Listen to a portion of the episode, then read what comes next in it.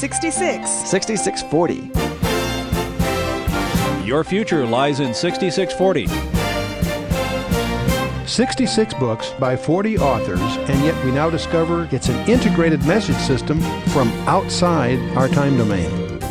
Welcome to 6640, the ministry outreach of Koinonia House and Koinonia Institute.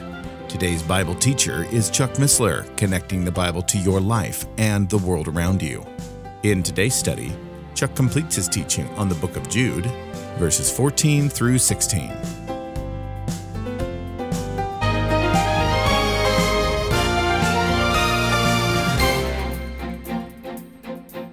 Now, from that modeling, many scholars believe that Noah is, and the ark is not a type of the church of Israel being preserved through the tribulation, the believing remnant. Then where is the church?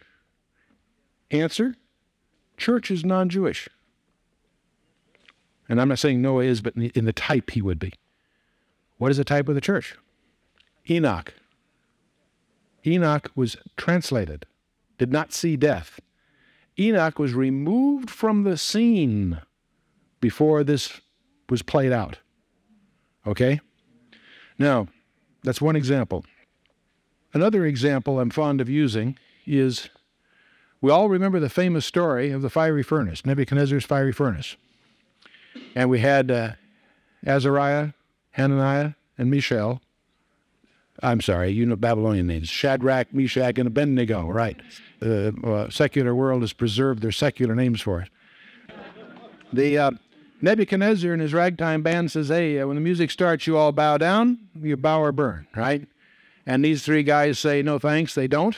You all know the story out of Daniel chapter 3.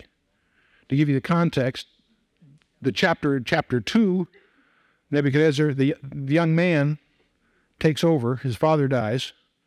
He's general of the army, but while he's sieging, sieging uh, Jerusalem, he finds out his father dies now king of Babylon, so he goes back.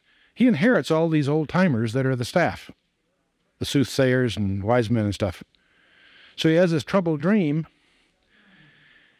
and he wants to find out if these guys can cut the mustard.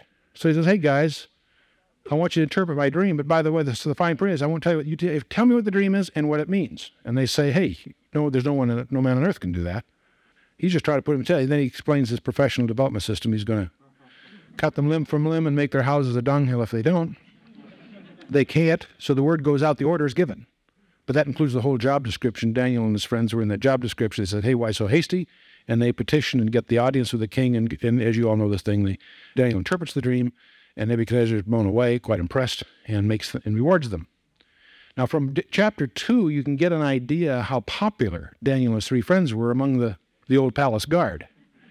And the old palace guard rig up this thing to get Nebuchadnezzar on this ego trip so that whoever doesn't bow down to the music is going to get uh, slaughtered, knowing full well that these faithful Jews will not do that. So you all know the story. They refuse. And uh, Nebuchadnezzar gives them a second chance. They say, Our God can preserve us, but even if he won't, uh, up yours, O king. And so they, they get thrown in the fiery furnace. You all know the story. Nebuchadnezzar builds an image, what, 66 cubits high, 6 cubits wide. What's Nebuchadnezzar a type of? The Antichrist. And he forces his worship at the pain of death. So he's what? The Antichrist. What are Shadrach, Meshach, and Abednego a type of? Israel. They're in the fiery furnace. Fire is an idiom of the tribulation in the Old Testament. They are preserved through the fire. They're not kept out of the fire. They're preserved in the fire. No harm comes to them. By whom? Right, Nebuchadnezzar sees them down there. Okay, so Nebuchadnezzar is the type of the Antichrist. We have the three Jewish young men in the fire furnace as a type, if you will, of Israel preserved, the remnant, if you will, preserved through tribulation. Question Where's Daniel? He's not there. Many, many people read that story, hear that story, see in the Sunday school books. Never occurs to you what happened to Daniel. Several possibilities. One is that he bowed down. Don't think so. If you know anything about Daniel, that's not likely. Was it that he bowed down, uh, that he didn't, bow, he refused to bow down, but he was not accused? That's also not very likely. If he was there, he either bowed down, which is not true, or he didn't bow down. He would not have refused and not been accused, clearly. which means he wasn't there. Now, where was he? We don't know. The record's silent on that. Our guess is, since he was a very high official, he was probably on an errand of state. And his enemies used that opportunity to attack his second string. That's a guess. But biblically, or uh, I should say, typologically speaking, Daniel's absent from the scene. And I personally think that that's significant typologically. We're getting into a typology here, and, and that's a whole other thing. Uh, the other thing that we have seen, uh, we explored a lot in Sodom. It was clear as Abraham was interceding for Lot that the Lord made it clear that if there's one righteous, the judgment would have been spared. And in fact, there was one righteous, namely Lot, despite his being out of fellowship. And these two angels get Lot out of there. And in fact, as we read the text carefully, not only did they get him out as a favor to him, they point out to Lot that they, they cannot accomplish the mission until they get him out of there. It's a prerequisite condition for these angels to bring the judgment on Sodom and Gomorrah to get Lot out of there. Basic principle being laid out for us there. Another issue, I'm just throwing a bunch of stuff out because I keep getting the question after why do I think and why do I believe there's a pre-trib rapture? And this is there's a whole bunch of reasons that are not doctrinal proofs. I'm responding to the questions why do I personally see a, a pre-trib rapture? And this, these are all I'm adding up to that. Daniel chapter 9, the famous 70 weeks of Daniel, highlights clearly, and it's too technical to get into tonight. If you know what I'm talking about, uh, you'll follow me. If not, I recommend you get the tapes. But in the 70 week prophecy of Daniel, we clearly have well, there's four verses a scope verse to begin with. We have a period of time of 69 weeks and a period of time of seven weeks after that. We have a scope verse, we have a detailed description of the 69 weeks. Then we have a verse that describes the events that occur between the 69th and 70th week, before the 70th week start, and then the last verse of the 70th week. The point is, there is a gap 69 contiguous weeks, a parenthesis, and a last week. That parenthesis is one of the things that's paramount to understanding the 70 week prophecy of Daniel. This concept of a gap may seem strange to you. When you get to Revelation chapter 12, verses 5 and 6, the, the, the, the woman and the man child and Satan and all that, again, between verses 5 and 6, the same gap occurs. It was interesting to me to discover that this gap occurs in Psalm 22, between verses 21 and 22, it occurs in Psalm 118, in the middle of verse 22. It occurs in Isaiah chapter 9, verse 6, that we quoted Christmas, but we quoted up to, but not to the last part, which is the second coming issue. We have um, Isaiah 53 and verse 10, same thing. In Isaiah chapter 61, we have two verses. The same gap occurs, and none other than our Lord and Savior Jesus Christ in Luke 4, when reading that in his opening his ministry, he reads from Isaiah 61 and he stops at a comma, closes the book, sets it down, and says, This day is that prophecy fulfilled in your ears. Now, that comma has lasted 1900 years. We can go on Lamentations chapter 4, verse 21 22. I mentioned Daniel 9, 26 and 27. You have to write these down, but I'll just go through this so you follow where I'm headed. Daniel 11, it occurs. Hosea 2, Hosea 3, Amos 9, Micah 5, Habakkuk 2, Zephaniah 3, Zechariah 9, Matthew 10, Matthew 12, Luke 1, Luke 4, as I just mentioned, Luke 21, the middle is verse 24, John 1, verses 5 and 6, 1 Peter 1, and Revelation 12. Now, why did I go through this list? There are 24 of them. And if you're a mystic like I am, I think that's very, very interesting relative to the 24 elders in, in Revelation as a uh, Kabbalistic allusion to what I believe is the church. It's interesting to me that in all of those, God's dispensation, if you will, or dealing with Israel and is dealing with the church are mutually exclusive. You can get a whole study of the Gospels, and it's when Israel rejects her Messiah, the positioning of the church is established. And the whole age of grace, as the dispensations like to call this period that we live in, from that time, and I won't quarrel for the moment exactly when it starts, that's a whole other issue uh, up until the rapture is clearly a parenthesis in which God's focus is the Gentiles in the sense of the church. Now, are all believers in the church? No. They're believers prior. They're believers in the Old Testament. Are they part of the church? No, they're believers. Are there believers in the New Testament prior to the church? Sure.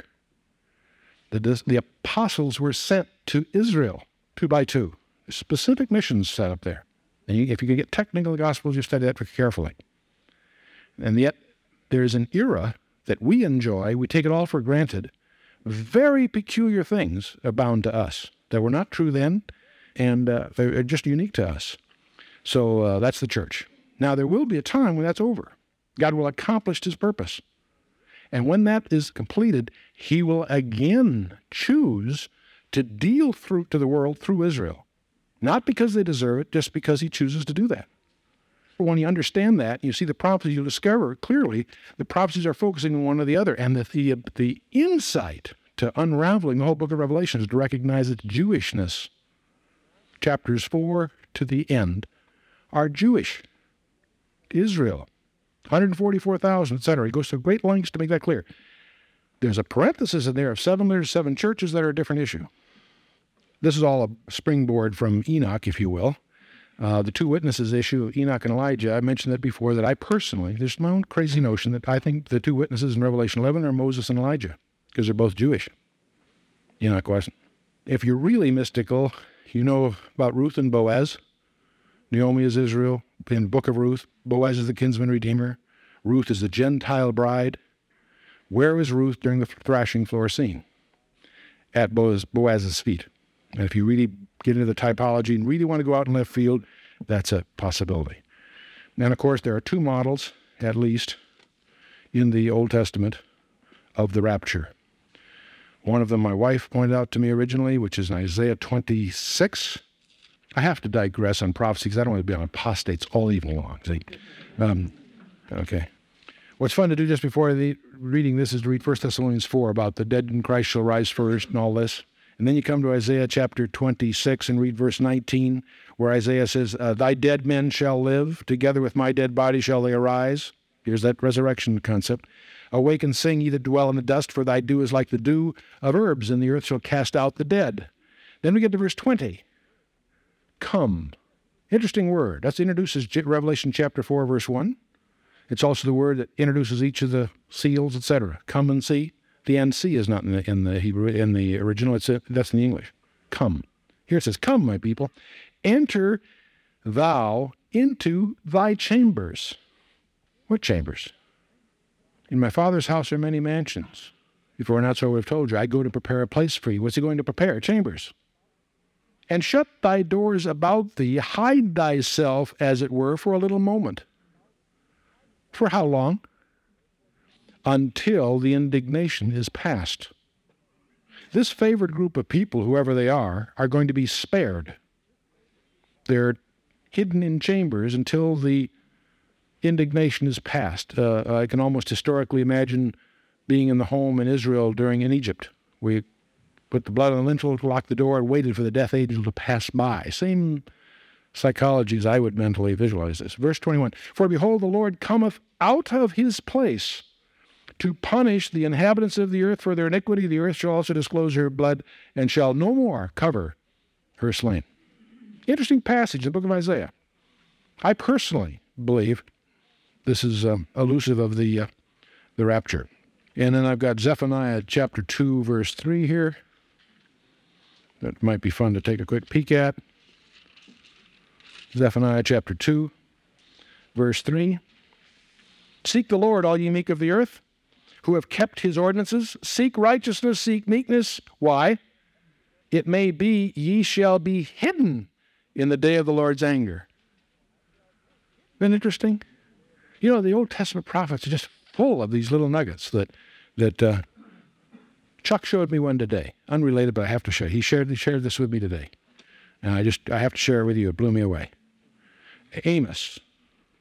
Uh, Amos chapter 8, verse 9 and 10. Amos says in chapter 8, verse 9, it says, It shall come to pass in that day, saith the Lord God, that I will cause the sun to go down at noon, and I will darken the earth in the clear day. How often we quote, you know, and I say there are all these passages where the sun's going to go dark. Well, we always allude to this, but then we read the next verse. And I will turn your feasts into mourning and all your songs into lamentation. I will bring up sackcloth upon lo- uh, all loins and baldness upon every head, and I will make it like the morning for an only son, and the end of it like a bitter day. What's he talking about? Crucifixion. When did the sun go down at noon? When Christ was crucified. And there's mourning for what? An only son. Isn't that wild? Never saw that before. Chuck shared that with me. How interesting. Anyway, yeah, we can make it. I've been dallying here. Let's get back to Jude chapter 1. okay. We got verse 16, continuing the thought about these guys that Jude is talking about that Enoch prophesied against. Prophesied of these, saying, Behold, and so on. Who are these? Verse 16 amplifies this.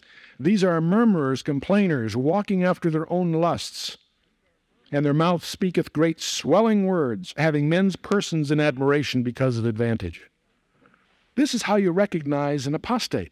And by the way, the church will be without excuse if it fails to recognize the apostates eh, because of the epistle of Jude. We've looked at verse 8, verse 10, verse 12, and 13 so far. Those are descriptive. Now we get another one, verse 16. They're murmurers, complainers, and walking after their own lusts. Now, these are idiomatically reflexive on the things we've just read because the murmurers, remember the people of Israel back in verse 5? And the complainers, remember the angels' dissatisfaction with their assigned place? And the walking after their own lusts, Sodom and Gomorrah. See, those same things he used to open the epistle are here summarized in practical, everyday terms for you and I murmuring, complaining, and walking after their own lusts. Murmurers. Do you know this as a noun is found nowhere else in the, in the uh, New Testament? A verb is, but not as a noun. In John chapter 6, verse 41, the Jews murmured at Jesus Christ when he spoke of being the bread of life. The disciples murmured in John 6 and also in Ephesians 2 are mentioned. Disciples murmured and then they walked no more with him those that did. Murmuring is a sin of no minor importance. It is a hallmark of apostasy. We find that in Psalm 106, verses 24, 25, and 26, and 1 Corinthians 10, which we looked at earlier. Murmurs. Okay, that's one group. They murmured. Anyone want to murmur? Read this carefully before you do. Next one, complainers. This as a noun appears nowhere else in the New Testament, only in Jude. The Pharisees found fault. They held their traditions higher. That's in Mark 7, okay? Making the Word of God of no effect because of traditions is a form of apostasy wherever it is found. Now, fault finding may mark a professing Christian as one who has turned his back upon the truth complainers may be apostates. We saw that in verse 8 and 10. It's by way of review. It's amplified in 2 Corinthians 11 and 1 Corinthians 5. Complainers displeased the Lord in the days of Moses. We looked at that in Numbers 11, if you recall. It also displeased the Lord in Mark 7 when the disciples were doing it. Is there any reason to believe it doesn't displease him today? Displeased him in the days of Moses, displeased him in the days of our Lord in Mark 7? In the book of Jude, there's one group of people that were dissatisfied with their assigned place. And we saw what happened to them. They were the angels in verse 6. Chained. They're, we're kept unto the day of salvation. They were kept unto the day of judgment. And Paul contrasts that with he's, he's uh, learned to be satisfied whatever state he finds himself in, in Philippians 4.11. Okay, we've got murmurs, complainers, walking after their own lusts, it says. And we've talked about that before.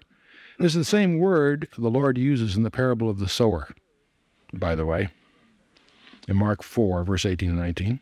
And we've read 2 Peter 3 about the scoffers walking after their own lusts at the end times. So we've got murmurs, complainers, and the lusting occurring in Numbers 14, 11, and also Numbers 11, the history of Israel. This is all by way of review. That's why I'm going this rather quickly. Now, again, we have, it's interesting, we have the murmurers, complainers, walking after their own lusts. And again, we have singled out this other attribute. Their mouth speaketh great swelling words. Isn't that strange? Who does that typify? The Antichrist. Their mouth speaking great swelling words. Just to show you what, why this leaps out at me, if you look at 2 Peter 2, 2 Peter 2.15, for when they speak great swelling words of vanity, they allure through the lust of the flesh much wantonness of those that are just escaping from them. The whole passage from 15 through 21 deals with this uh, great swelling words thing. And we've talked about the identifier of the last leader on the face of the earth, Second Thessalonians chapter 2, which speaks of the Antichrist, Revelation 13, verses 5 and 6. Basic hallmarks of this. I'll resist the temptation to get into Second Thessalonians 2 tonight or Revelation 13, verses 5 and 6. You've been there. We've been through that a lot, and we'll be getting into it again in other studies. So I'll pass that for now. But I'd like to focus on something else here in Jude. It mentions these uh, gross sins and then focuses on their mouth which speaketh great swelling words. And then it has another thing having men's persons in admiration because of advantage. What a subtle thing. You, you think from all these heinous sins, the fact that they're overly impressed in a pride thing seems so small. But what he's talking about is apostasy in the church, and one of its warning signs is when professionalism replaces the call of the Holy Spirit. How often we see advertisements, flowery introductions of some great person. That may be appropriate in the secular world, it's highly inappropriate in the church. And by the way, I'm reading a book, I just read a book, that I have to commend to you. If you have not picked up a copy of Harvest, you need to pick it up and read it. I think as a Christian walk in modern times, it gives you an incredible contrast with uh, traditional ways versus the Lord's ways. As participants in this particular body, it's must reading because it's just an incredible summary, a quick digest of over 30 years of ministerial insight what works, what doesn't, and why. Most precious, precious book, anything to do with the harvest that um, chronicles the the uh, origin, uh, what's happened at Calvary Chapel over the last 20, a couple of decades. Incredible summary, very readable, very anecdotal, but right to where the rubber meets the road. Terrific, terrific thing. Very much in contrast with the passages that we've just just read. Now, verses the next block is verses 17 through 19, which is the upbeat I think what we're going to do next time is finish the book of Jude because we'll take it from verse 17 through the end and we will get very specific some more a few more warnings, some very specific encouragement and directions. Unlike the passages up till now, which reach deeply into the Old Testament, so I've always sort of, with my tongue in my cheek, I've assigned you homework for next time. In this case, I don't have a specific passage for homework next time, but I will commend to you another book. I am going to commend to you two books tonight. The book Harvest I've just mentioned, that's sort of underscore, that's must reading. That's, you know, if you don't read that, you've missed the assigned reading. I'll give you an optional book that may not be for everybody, but it's if you have an intellectual turn of mind, if you have a um, interest in um, sharpening your perceptions of intellectual life in America, there is a book that is uh, heralded by many to become the book of the decade called The Closing of the American Mind by Allan Bloom. It's not a theological book, it's not a Christian book. It's a book, though, that is incredibly perceptive in a secular sense, very lucid, very articulate, very uh, profound in explaining the tragedy of the last several decades of education in America and what it means to you and I. Allan Bloom, The Closing of the American Mind. What the reason I bring it up is that here is a brilliant secular professor with incredibly distinguished career in history, with a deep passion for his students. University of Chicago and half a dozen other major universities taught all over the world, very bright, well established person, great credentials, who has come to the conclusion that relativism is bankrupt, that our value system in America is non existent, I'm not uh, suggesting you agree with everything he says. I'm not sure. I'm sure you won't agree with his his, his implied uh, remedy. But it's a profound insight into our culture, our music, our attitudes, our values. It's a scathing indictment of higher education over the last 30 years in America, and what is what the result has been. If you're of that turn of mind, I commend to you uh, that book. You will you you probably have, and you will hear uh, much said about it. But next time we'll pick up verse 17 and finish the book of Jude, and we'll also announce where we're going from there. Next time. Okay? Let's stand for a closing word of prayer. Father, we just praise you for the privilege of hearing your word. We thank you, Father, for this epistle of Jude. We thank you that you have provided here some gleanings of the past, some perspective of what's coming. We thank you, Father, you've cared so much as to instruct us, that we might grow in grace and in the knowledge of our Lord and Savior, that we might, through all these things, walk with you. Father, we would just ask you to increase in us an appetite for all these things, increase in us a hunger for your word, and a clearer perception of the surrender and the commitment that a walk with you implies, indeed demands. And Father, we also thank you for the prophecy of Enoch, that indeed the coming of our Lord is sure, unequivocal, unconditional, it is coming.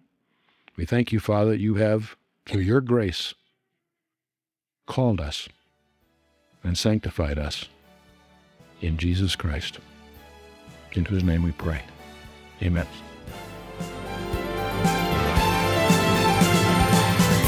You've been listening to 6640, the ministry outreach of Koinonia House and Koinonia Institute. Today's Bible teacher was Chuck Missler, teaching through the book of Jude.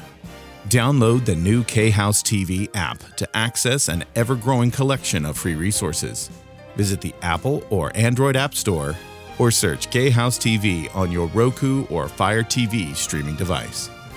Thank you for listening to 6640 and for your continued prayerful support of this ministry. Until next time, as we continue this series, may God bless you with the knowledge of His Son, Jesus Christ, as you study His Word.